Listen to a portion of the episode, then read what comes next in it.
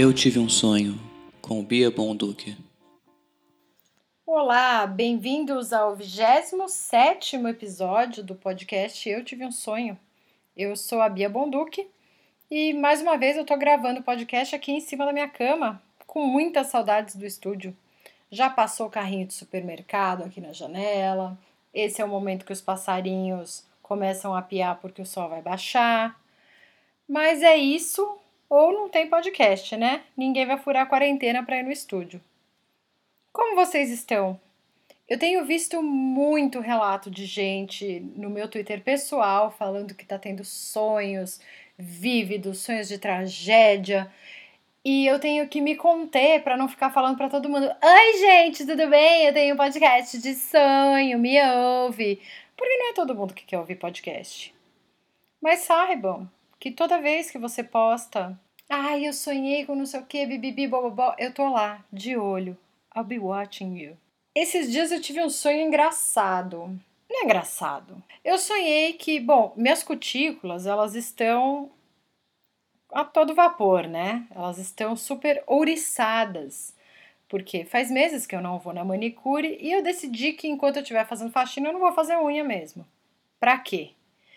Então, eu sonhei que o Neymar Júnior, jogador, arrancava uma cutícula minha e eu processava ele por importunação sexual. E ganhava, viu? Ele teve que pagar aí um bom dinheiro pela importunação sexual das minhas cutículas. Semana passada, eu estive de convidada num podcast. Olha, nossa, chegou meu dia, gente. Eu participei do Nada Tá Bom Nunca, num episódio especial sobre o Tiger King, aquela série da Netflix que saiu no começo da quarentena e acalentou o coração de muita gente, né? Porque é uma série que você odeia todo mundo igualmente, não dá pra gostar de ninguém. E eles me convidaram para participar desse episódio para falar um pouco de Flórida e um pouco de gente fuleira. Eu acho que eu posso dizer que, na minha experiência de vida, eu tenho muito a falar sobre gente fuleira. Então, para fazer essa participação, que eu acho que vocês deviam ouvir, porque foi muito legal, é, tirando a parte que eu começo a cozinhar durante o episódio, porque eu esqueci completamente que eu estava fazendo parte de uma gravação de podcast, e eu fui para a cozinha e comecei a fazer coalhada, porque é meu trabalho, né? É, eu acho que vocês têm que ouvir. Mas então, para fazer esse episódio, para gravar esse episódio, eu tive que assistir o último episódio do Tiger King, que é tipo uma reunião de elenco com aquele Joe McHale. E aí eu né, revivi tudo que eu tinha assistido e principalmente revivi a lembrança de que tinha um funcionário no zoológico do Joe Exotic que não tinha as duas pernas. Ele se chama Brian, se eu não me engano. E o Brian perdeu as pernas num acidente de... eu não lembro se era bungee jump ou se era paraquedismo. Eu sei que ele caiu de uma distância muito grande e machucou as pernas e ficou sem elas. E aí, com isso, eu tive um sonho sobre não ter pernas. E é o que você vai ouvir na transição.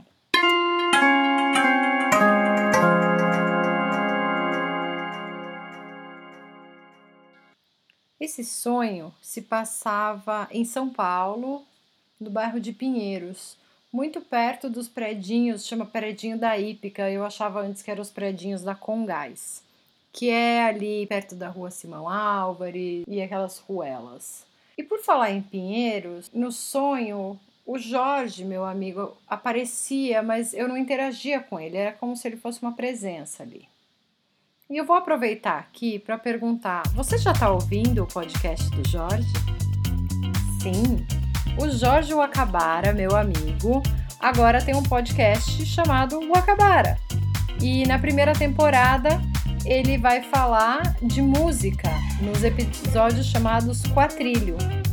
São quatro músicas que ele faz a correlação entre elas, usando bastante história e dados importantes para a gente ficar mais sabido.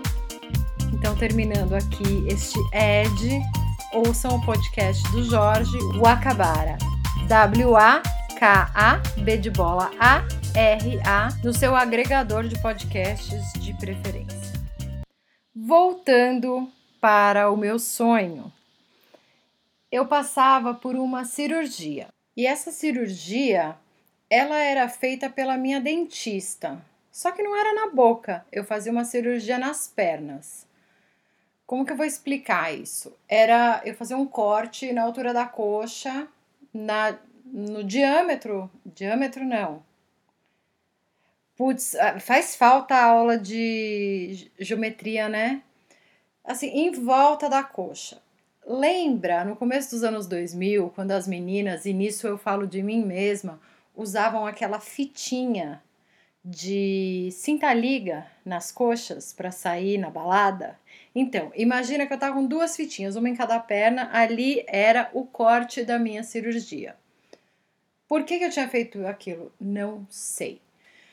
Mas a minha dentista, que sempre foi uma mulher de mão muito leve, de pontos muito bem dados, tinha feito a cirurgia e falava para mim: agora você precisa ir num médico para ele avaliar se você vai ter que amputar as duas pernas. Eu lembro da sensação de ficar nervosa e, enquanto eu estava caminhando para esse médico em Pinheiros, eu ficava pensando: nossa, eu vou ter que amputar as duas pernas assim? Já de imediato? Se ele falar, eu vou ter que chegar lá e já cortar as pernas fora? Que estranho, né? É uma decisão... Era parecido como se eu tivesse indo fazer uma tatuagem. Eu pensava assim: é uma decisão muito importante na minha vida e eu não sei se eu tô pronta para decidir isso agora, ficar sem duas pernas. Eu ia de muleta e as minhas muletas eram muito parecidas com as próteses do cara do Tiger King. Elas eram desenhadas, grafitadas, tinha lá vários desenhos. Eu chegava nesse médico, que era ninguém mais, ninguém menos que o doutor Drauzio Varella, ou uma figura parecida com ele, assim, era um homem, já um homem de uma certa idade, magro, alto, e ele estava em isolamento porque já era a quarentena. Ele estava atendendo na casa dele, ele estava de pijama, e daí ele olhava e falava assim: olha, não acho que você precise amputar as pernas. Eu acho que é meio precipitado querer amputar suas pernas agora. Espera, ver como é que fica essa recuperação dessa cirurgia que você fez e a gente vê. Mas por hora eu acho que você não precisa amputar. E daí eu saía dele e eu ia fazer coisa, o que eu chamo de resolver pepino na rua. E eu ia de muleta. E eu saía de lá, ele me dava um animal guia que eu ia ter que usar agora que eu era uma pessoa prestes a ser uma pessoa com deficiência, né? Porque talvez eu tivesse que tirar as pernas. Ele me dava uma galinha. Esse era o animal guia da pessoa com deficiência nas pernas. Então, é, e não era assim uma galinha, galinha que nem a gente está acostumado, era basicamente assim um S feito de plumas, aquilo era galinha, era um fiapinho de plumas que nem aquelas plumas de chapéu, assim. Ela tinha que andar na coleira e me guiar enquanto eu andava com as muletas, sendo guiada pela galinha e carregando coisa, porque eu estava resolvendo pepino na rua. E eu lembro de andar na calçada, isso é difícil, andar de muleta com a galinha, carregando coisa na calçada estreita, com poste no meio. E daí você passava assim em garagem, daí a calçada era mais rebaixada, daí tinha um carro atrapalhando, era um inferno. E aí eu entrava numa loja, e essa loja era basicamente você comprar online na Americanas. Porque você digita lá: eu quero comprar uma caixa. Vai aparecer a caixa de quarenta reais, a caixa de sessenta reais, a caixa de cento e oitenta reais, e aí você escolhe a mesma caixa. Quem vai entregar para você é um fornecedor diferente. Então vinha um cara me oferecer uma tiara que eu tenho, e ele me oferecia por vinte reais. E daí apareceu um outro cara, era uma vibe meio Tweedledee, Tweedledum, da Alice no País das Maravilhas. Eram dois caras iguais e eles ofereciam a mesma tiara, só que uma era vinte reais, a outra era quarenta. E eu falava pra eles, mas eu, já, eu tô usando essa tiara, eu já tenho, eu não preciso comprar. Vamos dizer que era um sonho meio irritante. Bom, eu continuava na minha jornada resolvendo pepino na rua. E daí eu subia uma rua de paralelepípedo até um terminal de ônibus, que era mais ou menos lá perto do aeroporto de Cumbica, como se eu estivesse ali, naquela vizinhança. E aí eu entrava nesse terminal de ônibus e logo de cara tinha uma ONG para pessoas com deficiência. Era uma ONG de acolhimento, de informação. Então eu parava ali e perguntava, falava, ó, oh, acabei de fazer uma cirurgia. Vai lembrar que eu estava ainda sem calça, estava com a, os pontos expostos. Eu estava andando de calcinha e camiseta e as pernas com pontos expostos. Eu falava, eu fiz essa cirurgia. A médica que me operou acha que eu tenho que amputar as minhas pernas. Um outro médico falou que acha que não é o caso. Mas eu queria saber de vocês, né? E daí um cara, ele analisava os pontos que eu tinha levado. E a médica tinha posto ilhoses. Sabe que nem a casinha onde você passa o cadarço, que tem ali um metalzinho? Aquilo é um ilhós. Ela tinha posto ilhoses diferentes em cada passagem do ponto na minha pele. E daí tava... Basicamente, ela fez ali um jogo da velha na minha perna. Então, ele falava, olha, talvez você tenha mesmo que amputar, mas se você não amputar essas pernas, pelo menos você vai ter que fazer uma cirurgia reparatória, porque esses pontos são muito feios, vai cicatrizar muito mal. Pra quem não sabe, eu não sei se eu já contei em algum outro episódio, quando eu tinha catorze anos eu sofri um acidente, eu caí de bicicleta com a cara no chão, e quando eu fui socorrida na Santa Casa, os médicos, vão dizer que eles estavam meio de fogo, e fizeram lá um zigue-zague no meu queixo. E quando eu tive que fazer a operação pra juntar todos os ossos que estavam partidos, e daí fizeram a cirurgia já com o ponto retinho. Então, eu tenho uma cicatriz mais reta. Então, eu acho que eu fiz essa associação. E daí, o cara da ONG falava, olha, mas de todo jeito, fica tranquila.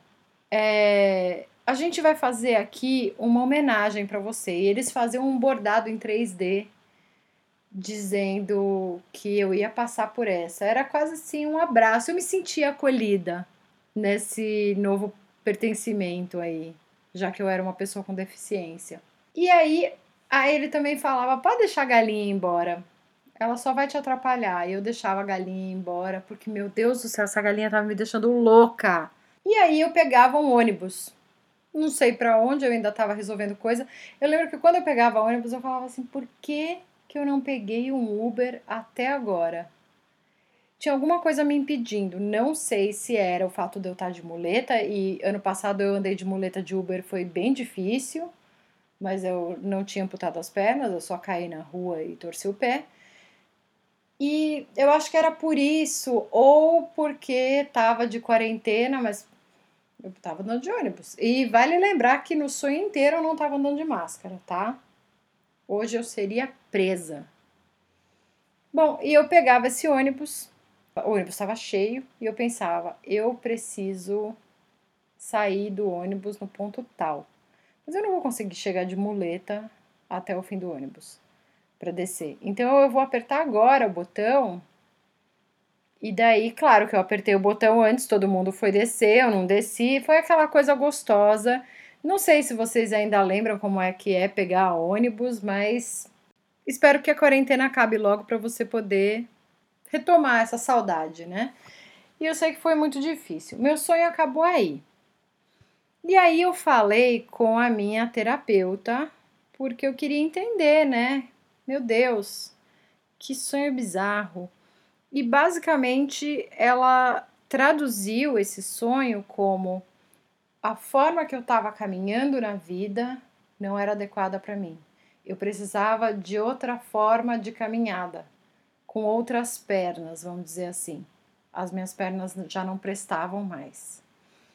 E ela também falou do fato de eu estar me orientando pela figura masculina. eu entendi, eu acatei, mas eu prefiro pensar que eu sonhei que eu tava ficando prestes a amputar as pernas e ter que usar a prótese, porque eu vi as próteses do cara do Tiger King. Esse foi o sonho. Foi um dos sonhos mais divertidos que eu tive nesse período de isolamento. Para você ver que sonhar que perdi as pernas ser considerado divertido é porque realmente os outros sonhos não estão ganhando seu lugar aqui no podcast. E agora a gente vai ler um sonho de um contribuinte no Eles Tiveram um Sonho.